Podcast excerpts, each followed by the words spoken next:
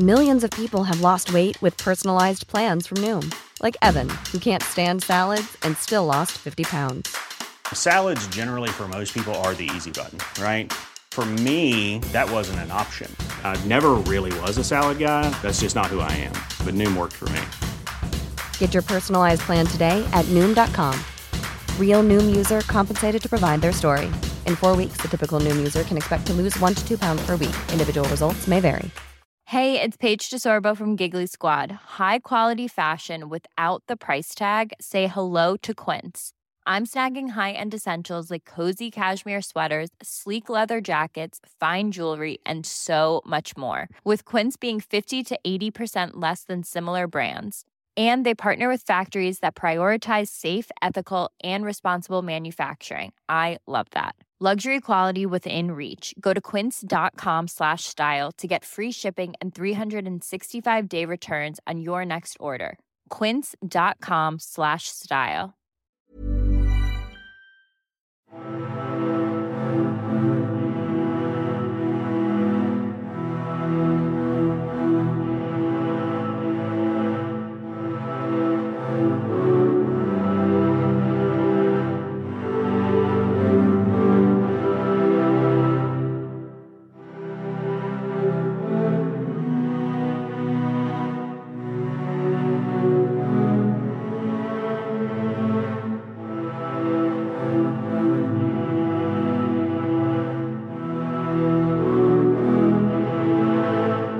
Hi there, and welcome again to the Explaining History podcast. And I'm going to go in a slightly different direction today. Uh, a lot of the stuff I've focused on in the last few months has been about the the um, the, the big things of revolution and war, and you know the, the weighty stuff, lot of economic history. And today I'm going to focus on Billie Holiday. And Billie Holiday, particularly in 1939, and the creation of the song which came to define her, Strange Fruit. Now, I'm working today from Dorian Lynskey's book, 33 Revolutions Per Minute, which is a, um, a kind of a very interesting cultural history of protest music. And his argument is that Strange Fruit um, was the beginnings of protest music itself. It's the, the, the first genuinely popular song which can be said to have been um, have a, a, a, protest encoded within it. Of course, folk music has a, a very politicized uh, vein uh, running through it and has done since perhaps back to the, the Middle Ages. Um, the blues um, was again another means of articulating the, the suffering of slavery and uh, discrimination and, and, and, segregation amongst uh, black Americans. So it's not to say that there hasn't been a, a, vein of protest within music, but in the 20th century, protest and popular song and the mediums by which popular song is disseminated, recording, broadcasting, that kind of thing, coincide to create this, this very interesting and complex genre the song was first sung by Billie Holiday in 1939, uh, just on the eve of the Second World War in, in March of, of that year. And it was performed at uh, Cafe Society on West 4th Street uh, in New York, um, which was famously referred to as the wrong place for uh, the right people. Um, Cafe Society was uh, a, a, very bohemian um, establishment, which was all about rejecting the the elitism of, of many of the, the social clubs uh, of New York, um, and it was a a club where black patrons were um, uh, allowed, but also had some of the most um, privileged places um, within uh, within within the audience. Billie Holiday herself obviously came from Harlem, the center, the cultural center of black life, not just in New York, but perhaps in all of um, America. She had uh, made her uh, initial performances there uh, as a singer with Count Basie's uh, band, and she was uh, really part of what became known as the, the Harlem Renaissance. Um, if you've ever heard me mention Mark Naison's book, uh, Black Communists in Harlem During the Great Depression, that paints a very interesting picture of um, the, the, the situation in, in, in Harlem and the crossover between art and politics, which always exists in these sorts of uh, hotbeds of, of kind of culture and thought. The song Strange Fruit uh, wasn't written by Billie Holiday. It was written by a, Jewish communist activist called Abel Meeropol. Um, the song was not written with initially with Billie Holiday in mind. It wasn't even written with uh, a popular uh, mainstream audience uh, in mind. Um, it had an explicitly uh, political message, and a lot of the time, the music that was written by people like Meeropol wasn't written to be played in nightclubs, but at picket lines and at um, meetings of trade unions and uh, left wing parties. Um, but it would be the meeting of Meeropol and um, Billie Holiday that turned the song into something else. The first um, protest song to deal with the question of race was the 1929 song uh, Black and Blue, which was originally written by Andy Razaf and Fats Waller, um, which was included in the musical Hot Chocolates and sung by Edith Wilson. Um, when it was first sung, um, Black and Blue uh, reached out to an audience who had grown up uh, hearing uh, black music um, as minstrelling, the music tradition uh, that really parodied black lives instead of reflecting them, um, where black entertainers and white entertainers wearing blackface um, created these sort of parodies of uh, the Jim Crow character and uh, the supplicant, supplicating uh, and uh, ignorant uh, Negro. Um, and the, the whole um, reason for the minstrel tradition was designed to kind of culturally disempower black people, just as they had been disempowered after the end of the Reconstruction era, politically and uh, economically. Um, but the song Black and Blue had a, a, decided political um, uh, message. Um, has one couplet in it I'm white inside, it don't help my case, because I can't hide what is on my face. Some writers on black music have suggested that it was Black and Blue that radicalised uh, black music uh, in America um, thereafter, it gave black entertainers and uh, black performers uh, more of a right to be explicit uh, about racial uh, oppression. In 1936, um, Lawrence Gellert, a socialist researcher, toured the South and collected a uh, compendium of 200 songs um, called uh, the Sounds of the Negro Songs of Protest. And these were songs by black uh, bluesmen and uh, musicians who had never been allowed to set foot in a recording studio and yet had their own um, way of articulating the suffering uh, that they had endured and witnessed throughout their lives. But the first major recording artist who was able to articulate um, the suffering of black Americans in the South was the former Louisiana convict, Leadbelly, who um, composed a song in 1938 called Bourgeois Blues, which was about racial discrimination not in the South, but actually racial discrimination that he encountered on a trip to Washington, D.C. Abel Meeropol was reflective enough to see that uh, his experience of life, even uh, as a, an outsider, a Jewish communist in uh, largely kind of waspish society, um, was in no way uh, equivalent in terms of suffering uh, to the fate of black people in the South, and he was aware that only really a, a, a, black person from the southern states would be able to fully comprehend the experience they had gone through. However, he knew that it was more than possible to write a song uh, about the horrors of lynching, which is ultimately what Strange Fruit um, is about. Um, the practice of lynching was starting to go into gradual decline at the end of the 1930s, uh, but it was a photograph of a double hanging.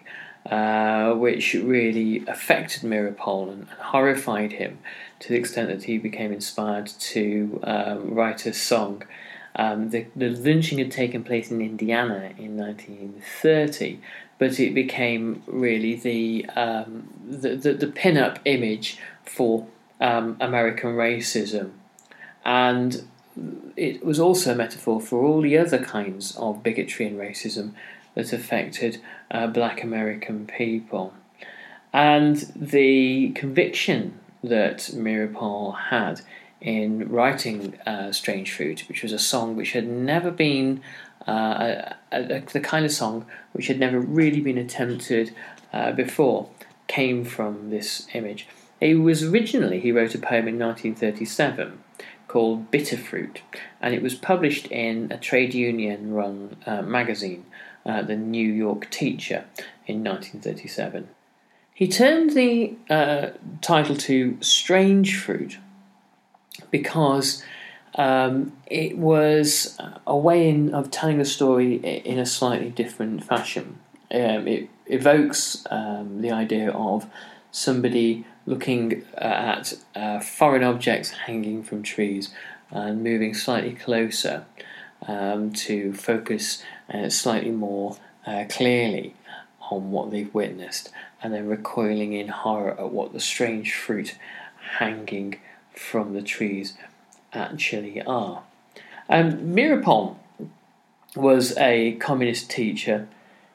In his spare time, he wrote songs and poems and plays, much of it um, very political stuff, um, and much of it really not having a kind of an audience beyond his own immediate party circles.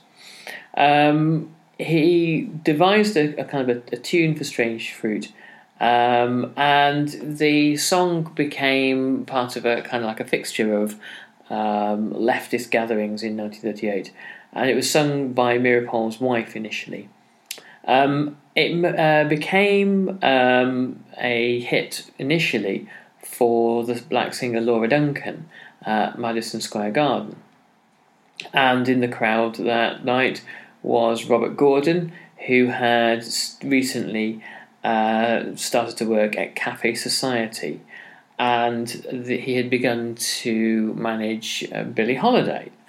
The um, club that was the, the club at Cafe Society was established by uh, a New Jersey shoe salesman called Barney Josephson, uh, and it was directly meant to be a, a kind of a, a, riposte to the elitism of, of Manhattan society.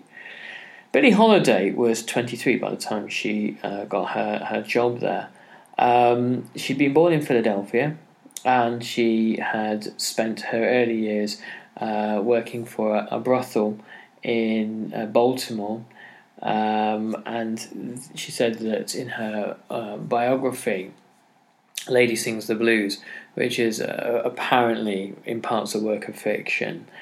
Um, that that was the only time that she'd really seen white and black people kind of I- interact in a non-hostile manner or a non-dominating manner from white to black. Ryan Reynolds here from Mint Mobile. With the price of just about everything going up during inflation, we thought we'd bring our prices down. So to help us, we brought in a reverse auctioneer, which is apparently a thing. Mint Mobile unlimited premium wireless. Ready to get 30, 30, bit to get 30, bit to get 20, 20, 20, bit to get 20, 20, bit to get 15, 15, 15, 15 just 15 bucks a month. So, Give it a try at mintmobile.com/switch. slash $45 up front for 3 months plus taxes and fees. Promo rate for new customers for limited time. Unlimited more than 40 gigabytes per month slows. Full terms at mintmobile.com. Millions of people have lost weight with personalized plans from Noom, like Evan, who can't stand salads and still lost 50 pounds. Salads, generally, for most people, are the easy button, right? For me, that wasn't an option. I never really was a salad guy. That's just not who I am. But Noom worked for me. Get your personalized plan today at Noom.com. Real Noom user compensated to provide their story. In four weeks, the typical Noom user can expect to lose one to two pounds per week. Individual results may vary. Hey, it's Paige DeSorbo from Giggly Squad. High quality fashion without the price tag. Say hello to Quince. I'm snagging high-end essentials like cozy cashmere sweaters, sleek leather jackets, fine jewelry, and so much more. With Quince being 50 to 80% less than similar brands. And they partner with factories that prioritize safe, ethical, and responsible manufacturing. I love that. Luxury quality within reach. Go to quince.com slash style to get free shipping and 365-day returns on your next order. quince.com slash style. Um, she was uh, the victim of uh, sexual abuse uh, when she was 10. Her neighbour tried to rape her, um, and she was sent to a Catholic reform school until she was uh, released by her, her mother, obviously quite a, a wild child, uh, and then drifted into prostitution later as a, a teenager.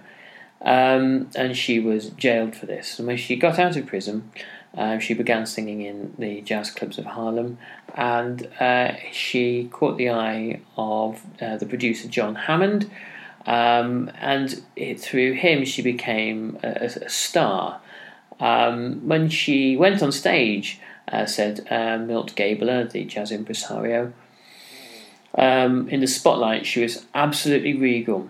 It was something, the way she held her head up high, the way she phrased each word, and got to the heart of the story in a song, to, and to the top of it, all she knew was where the beat was.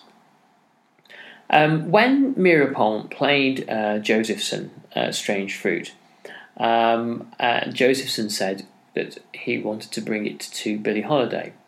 Um, in her memoirs, Billie Holiday claims that she fell in love with the song right away, but um, she said, some guys brought me a hell of a damn song that I'm going to do, she told uh, Frank, the, the band leader that night, Frankie Newton.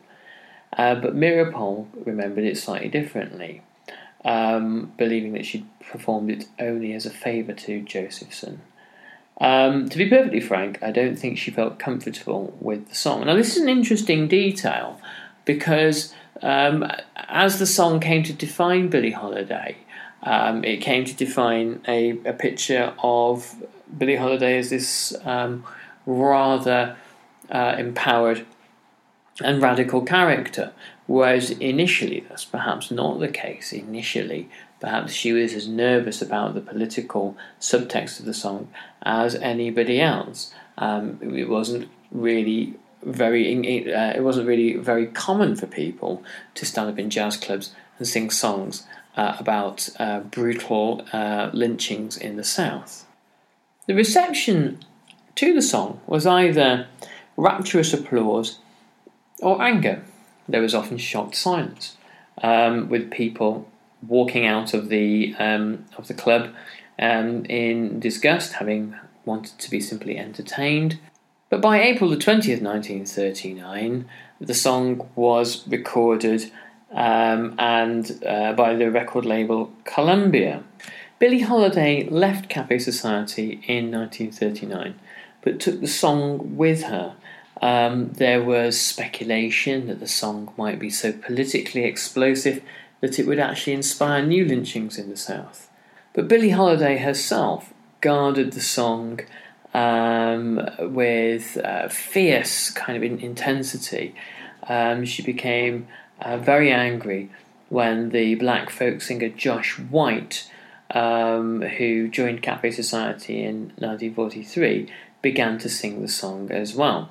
Um, she threatened him uh, and was um, very, very uh, indignant that her song, as she saw it, was being uh, appropriated by somebody else. Um, Josh White himself um, was somebody who uh, was was no kind of lightweight figure, um, having uh, grown up in South Carolina and witnessed two lynchings uh, by the age of eight years old. His band in 1940, the Carolinians, had released the song Chain Gang, um, which uh, was a, obviously a reference to the mass incarceration of uh, black Americans and the forced labour extracted from them. And he was the, the victim of violence um, as a result of the song when he um, took a break from singing uh, and stood outside Cafe Society one night. Seven white servicemen uh, set upon uh, about him and uh, gave him a beating. Um, during one of his shows in Pennsylvania, uh, someone shouted, Yeah, that song was written by a nigger lover. And in 1947, just to kind of emphasize the relationship again with the, the, the song and the political left, Josh White spoke to the Daily Worker newspaper um, and he said, When I sing Strange Fruit, I feel as powerful as an M4 tank. Um, he was, Josh White became one of the most popular folk singers in, in America. And it was uh, him, as well as Billie Holiday, uh, that popularized uh, the song. Uh, particularly, he particularly saw it as a, uh, a political tool. In the early 1940s, Billie Holiday discovered heroin. Perhaps her childhood and the suffering in her life, um, the chaos in her upbringing, and her early experiences of sexual abuse and then prostitution meant that addiction was a, a strong possibility um, for her at any time but it would be heroin which would devour her in the end. And not only did this, um, was it simply heroin, but also the experience now of being a very high profile and famous black American woman in a white society, openly critiquing that society and holding up its, a mirror to it of its crimes. This was something that was um, very, very bold of her but also ultimately um, destructive. She was called in 1944 a naval officer uh, in one of in a, a, club she was singing in, called her a nigger, and she broke a bottle and tried to um, lunge at him uh, with it, and was obviously restrained. Um, later on, whilst walking down 52nd Street, a friend called her out, uh, called to her, "How you doing, Lady Day?" and her reply was pretty succinct. Well, you know, I'm still a nigger, she said.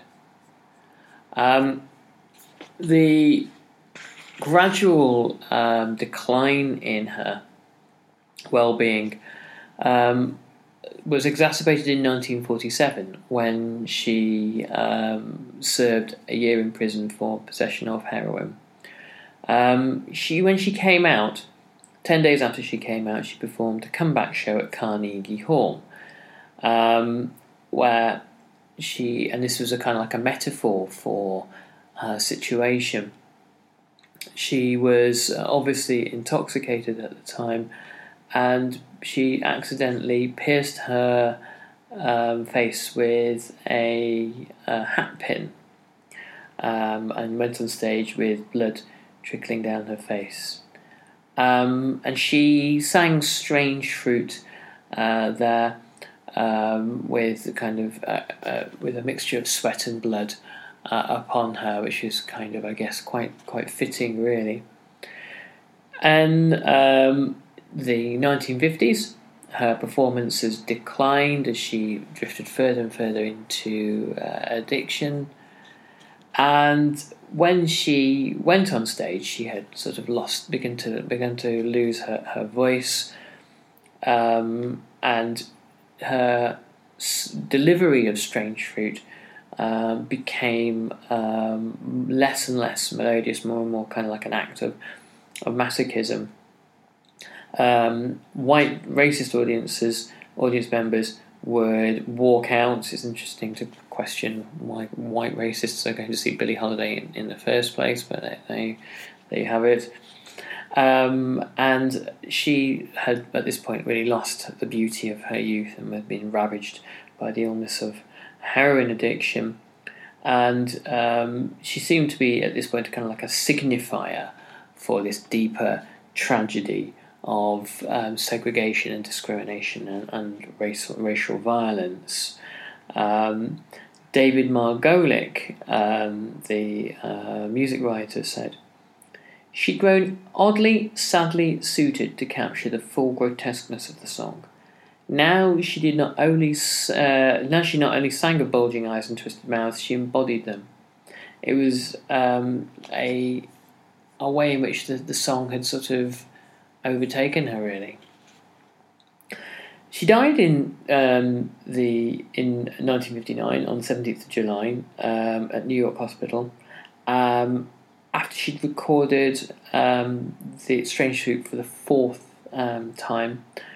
And the song began after her death to sort of drift away uh, from public consciousness. And interestingly, it never became a civil rights anthem. Instead, uh, songs like "We Shall Overcome" um, became, and uh, gospel music became the sound of uh, of the civil rights movement. Initially in the 1950s, because they articulated a hope, a determination, a steadfastness, a vision for the future, not the um, the darkness of strange fruit. Though in subsequent decades, obviously, the song has returned to prominence as one of the, the kind of the, the, the great protest songs of the 20th century.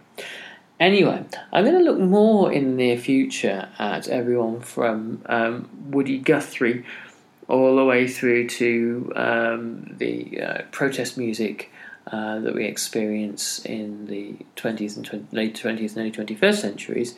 So uh, do watch out for more of this kind of thing because it's a, a, a fascinating cultural topic. Um, now, if you are wanting to find out about more um, and look at more explaining history content, check out our Patreon page. Uh, obviously, uh, we rely on the flimsy trickle of advertising revenue, uh, but mainly on the donations and the uh, the kindness of strangers. So if you can help, that's all gratefully received. Thanks very much, and I'll catch you on the next podcast. Bye bye. Even when we're on a budget, we still deserve nice things. Quince is a place to scoop up stunning high end goods for fifty to eighty percent less than similar brands. They have buttery soft cashmere sweaters starting at fifty dollars luxurious Italian leather bags, and so much more. Plus, Quince only works with factories that use safe, ethical, and responsible manufacturing. Get the high-end goods you'll love without the high price tag with Quince. Go to quince.com/style for free shipping and 365-day returns.